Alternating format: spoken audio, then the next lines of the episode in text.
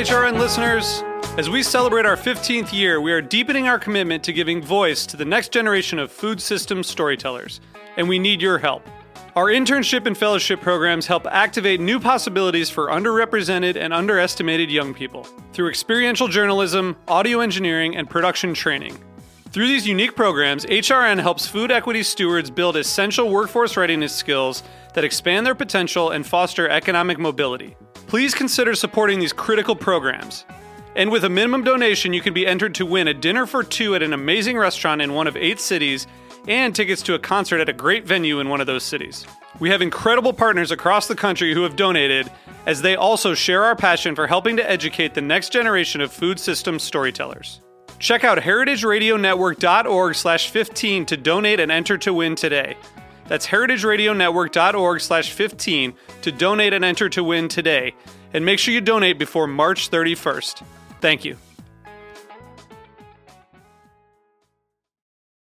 Today's program has been brought to you by Hearst Ranch, the nation's largest single source supplier of free range, all natural, grass fed, and grass finished beef. For more information, visit HearstRanch.com. You're listening to Heritage Radio Network, broadcasting live from Bushwick, Brooklyn. If you like this program, visit heritageradionetwork.org for thousands more.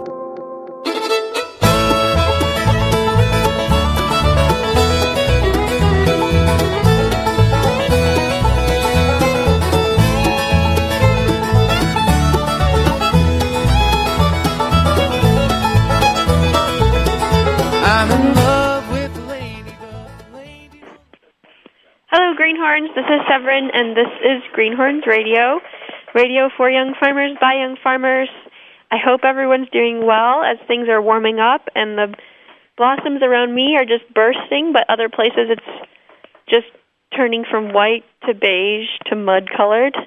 Um, I'm joined today on the phone by Antonia, who is in Mendocino running the California State Grange School, Farm School, on a beautiful ranch called Ridgewood Ranch in Mendocino County.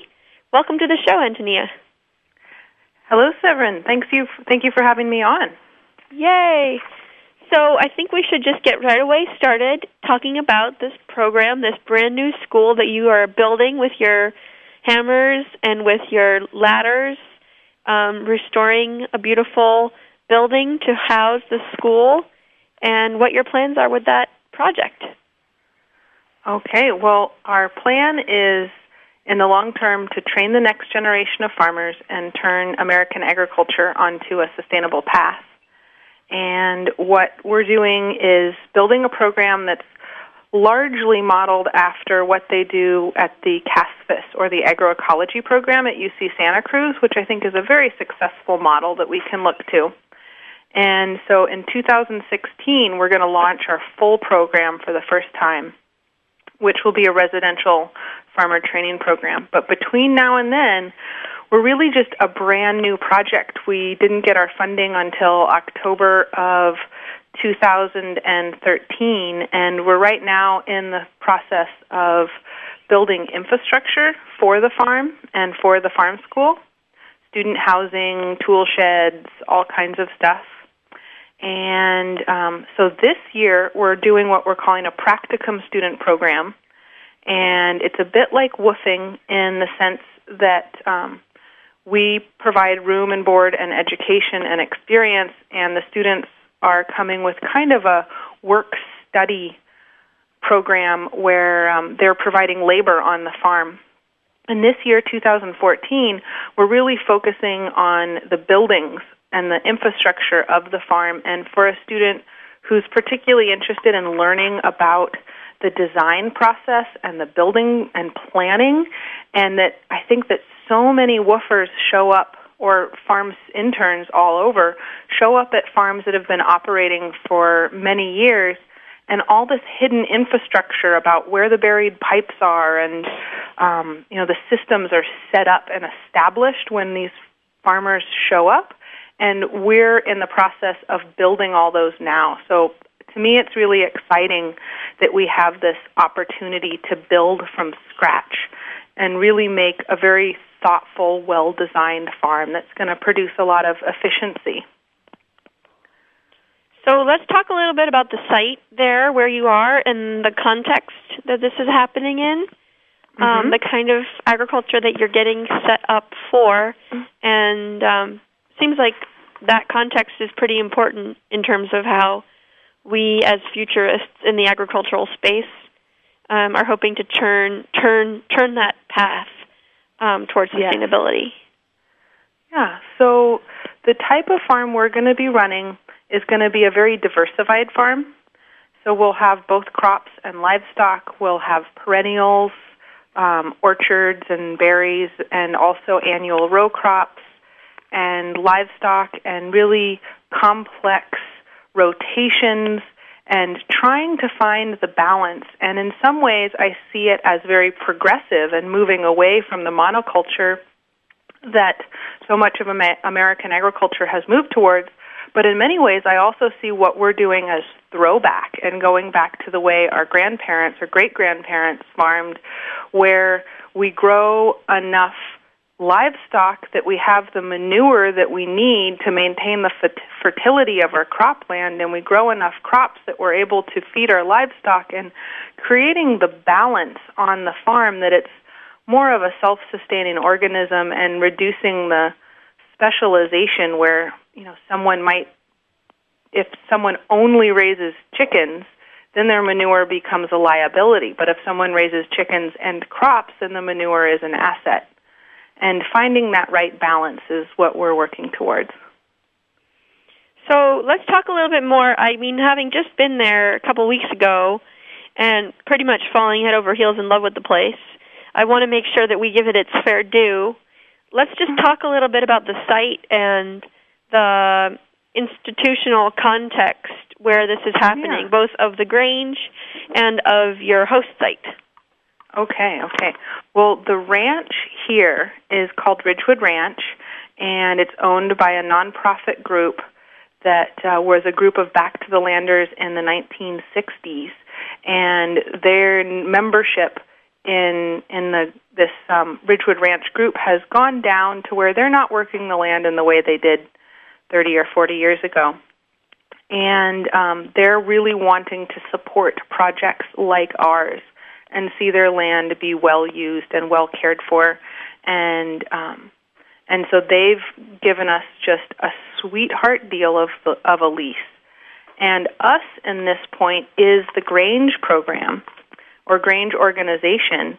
And um, as many of the listeners know, the Grange was founded in the 1800s as kind of like a union for farmers and a support organization for farmers.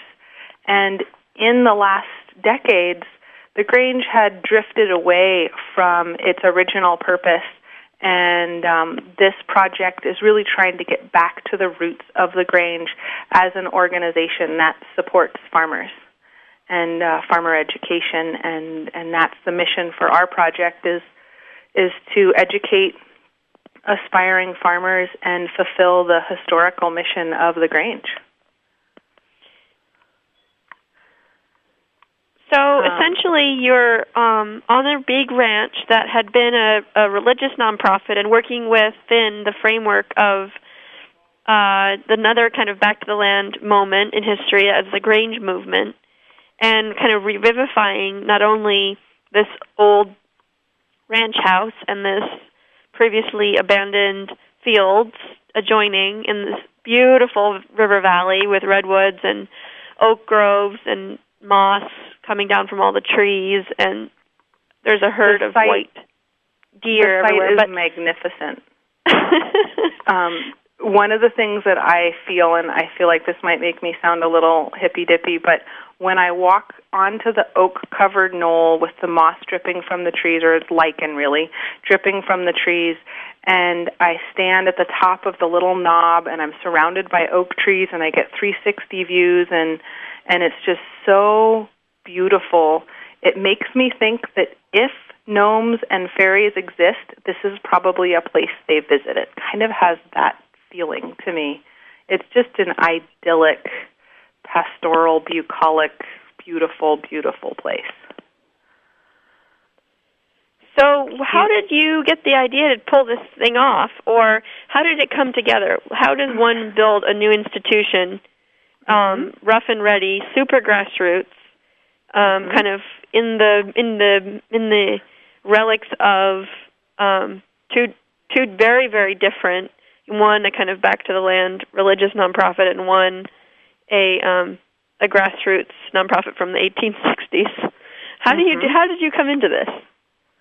Well, for me personally, um, I'm really living out a lifelong dream. That if you'd asked me well before I ever got involved with the Grange or with Ridgewood Ranch, if you'd asked me 10 years ago, what would you do, Antonia, if you could do anything you wanted? And I would say, I would love to create a farm school.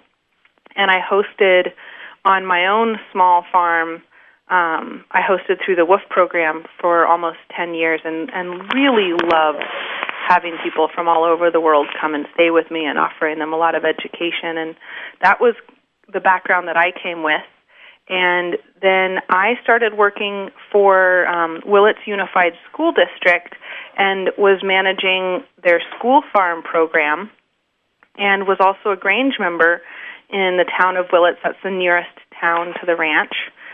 About six miles away from the ranch is Willits. And um, and I was a Grange member in Willits, and the Willits Grange had given the elementary school program some funding to start a poultry project, and we were growing eggs, raising egg birds to create eggs to go into the cafeteria.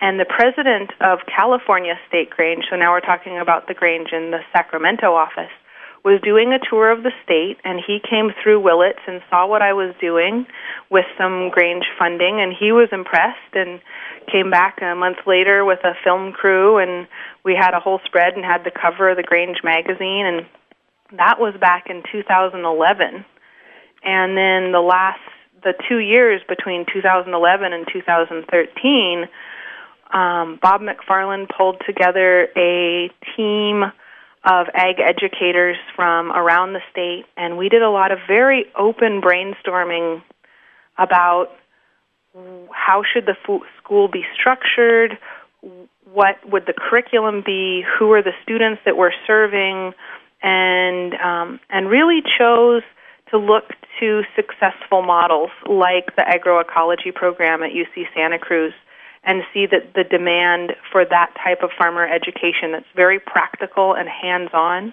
that the demand far outstrips the supply. There's clearly a need for more programs like that one, and that that one has, is successful measured by many different criteria. So that we settled on a residential farmer training program. And then we started our search for the site. And we had a couple leads. We were maybe going to do it in Santa Cruz. We were maybe going to do it in Sonoma County. We looked at a site in the Gold Country foothills. And, um, and really, we were just looking for the right piece of land to start the school on. And I had a relationship with some of the landowners here, the members of the nonprofit organization at Ridgewood Ranch, and talked with them some about it, and they were very supportive. And we wrote a draft lease and prevented, presented it to the um, the Sacramento office, and it all came together. And in October of 2013, we signed our lease and started making plans for for building the farm school on this beautiful, beautiful site. So exciting. I'm excited. And some of the other things that have been similarly found a habitat there at the Ridgewood Ranch are of li- are likely to be a crossover interest for many of your attendees in the beginning stages and as the program evolves and matures. Can you talk about some of your kind of cohabitants there and yes, the organizations yes. that you're sharing the land with? So the ranch is 5,000 acres, and there are multiple nonprofit groups that are holding leases. And one of them is the Ecology Action Group, and they host residential interns that teach grow biointensive agriculture. And in many ways, the programs are similar in that they're both agriculture focused and they're both residential farmer training programs. But then where we differ is in the methodologies, and that the grow biointensive agriculture is um, completely non-mechanized. They do all their watering by hand. They do all their soil working by hand, and um, and they're really focused on getting the absolute highest yields possible from the smallest area. And it's a very, very good method for urban or suburban people that have tiny yards and want to maximize their production with very limited space. And it's also a really wonderful method in areas of the developing world where it's kind of like you either grow your food or you don't eat because um, because the yield per area is so high. And so many of the interns that come to the Ecology Action Program are coming from developing parts of the world. And they have people from Kenya and Ghana and Sri Lanka and Ecuador and, um, and really throughout Africa and um, the Peru, Bolivia, Ecuador part of the world. The Ecology Action Program has really taken hold and this is sort of their core training program. It shares the ranch with us. It's literally a um, a two minute walk from one site to the next. And then there's the trail program, which is a therapeutic riding program. And there's another man that um, does cheese making and had previously had a dairy herd. And there's a beautiful modern dairy facility, which we may um, start to use for the Grange Farm School project eventually. And um, and there's so much infrastructure here from the 1960s and 70s that is currently being underutilized, and we're working towards helping the land um, really serve its full capacity and I think there's so much potential for sort of cross pollination between the different students, and we can have the Grange Farm School students, who I think are primarily going to be domestic Americans coming to the school, and um, and they'll get to interact with the ecology action interns, and and really compare methods and and see what works and pull the best from from each. Well, and of course, the interactions between these different parts of the farming world on the landscape will be hopefully evolving as a tapestry of appropriate applications and appropriate uses in, in different contexts. And the permaculturists can take on suburbia, and the ecological um, or the John Jeavons uh, or whatever they're called, ecology action folks will be taking on the parts of the problem that are most appropriate to their skills in super low input environments and low water environments. And the family farmers will be in the foothills, and the bigger crop producers, row crop producers, more mechanized producers will be in the larger scale acreages, et cetera, et cetera. Yeah, that sounds great. That's what we're all working towards. That's what we're all working towards. Well, so I wanted to ask you how do how do I sign up? How do people get involved? Um, what kind of positions are available right now? And mm-hmm. um, what are what, what are you looking for in, in the candidates who are applying? So we are definitely looking for applicants now. In the May through October time period for 2014, we're hosting practicum students and we have the capacity to host up to 10 as far as housing facilities in our own budget. We're able to offer, offer a no tuition room and board option for the first four. And then we're hoping that these applicants can go to their own home community grange to get a sponsorship um, so that we can get up to our full 10. And I think the majority of our practicum students are going to have a farm building and crop focus. This year, we're only doing a small test plot, about a half acre of vegetables, and then doing a lot of building and focusing on design and planning and really looking for the best efficiencies. And um, students will work part time in kind of a work study um, program with um, with the farm building process. But there's also an option for students in other disciplines. and we're hoping that we'll have some applicants that come to us with a really creative proposal. Um, it could be somebody from a media studies or advertising program who needs a senior project and they would like to document the process that we're doing.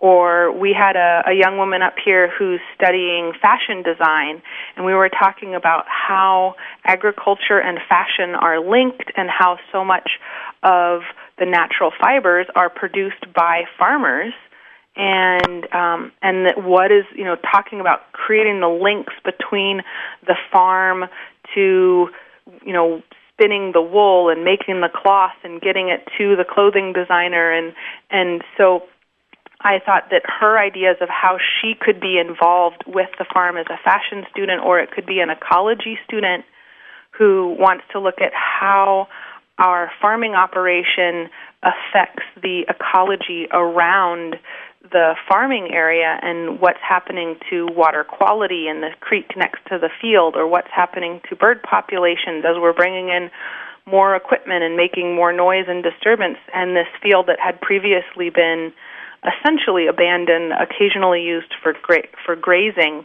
but not really seeing much human activity there until we came along.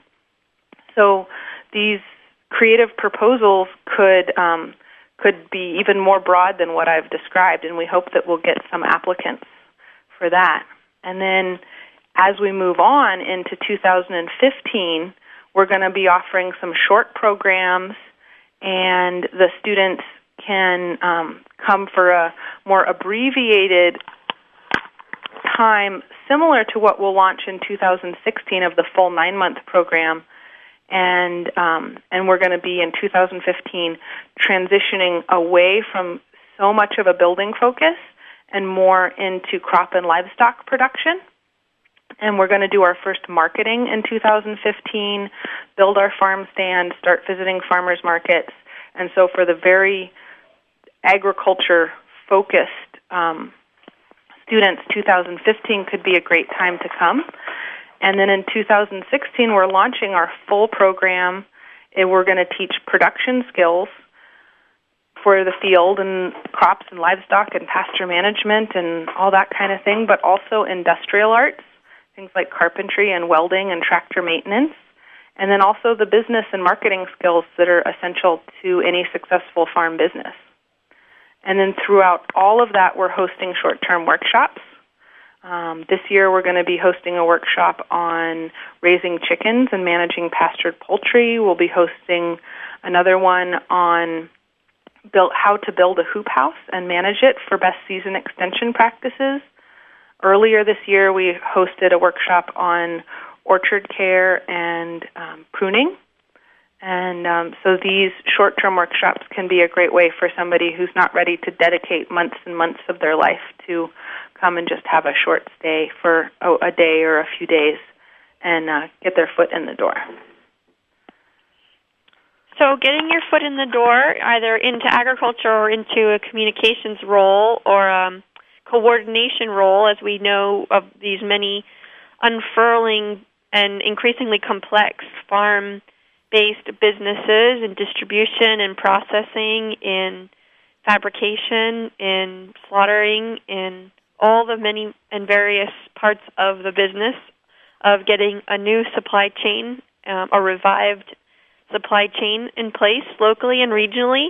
All that takes a lot of work, and not all of it is outdoors. So it's wonderful for you guys to be um, designing your program to reflect the kind of community of players. So people can come on. We have one more minute, so I want to make sure you get your web address in. Do you want okay. to give it? Yeah, so people can visit us on the web at californiagrange.org slash ag school or a Google search for Grange Farm School brings us up pretty easily. Awesome. Grange Farm School. Well, thank you so much, Antonia, for being here together, and I look forward to seeing you sometime soon. I look forward to seeing you. May I please give out my email address as well? Sure. Okay. I can be reached at farmdirector at californiagrange.org, and my name's Antonia. Have fun and have fun, everybody. Join up on the Grange. Please Bye-bye. join us. Apply to be a practicum student. Bye bye.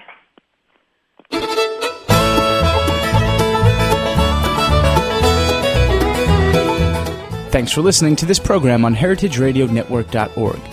You can find all of our archived programs on our website or as podcasts in the iTunes Store by searching Heritage Radio Network. You can like us on Facebook and follow us on Twitter at heritage underscore radio. You can email us questions at any time at info at heritageradionetwork.org. Heritage Radio Network is a nonprofit organization. To donate and become a member, visit our website today. Thanks for listening.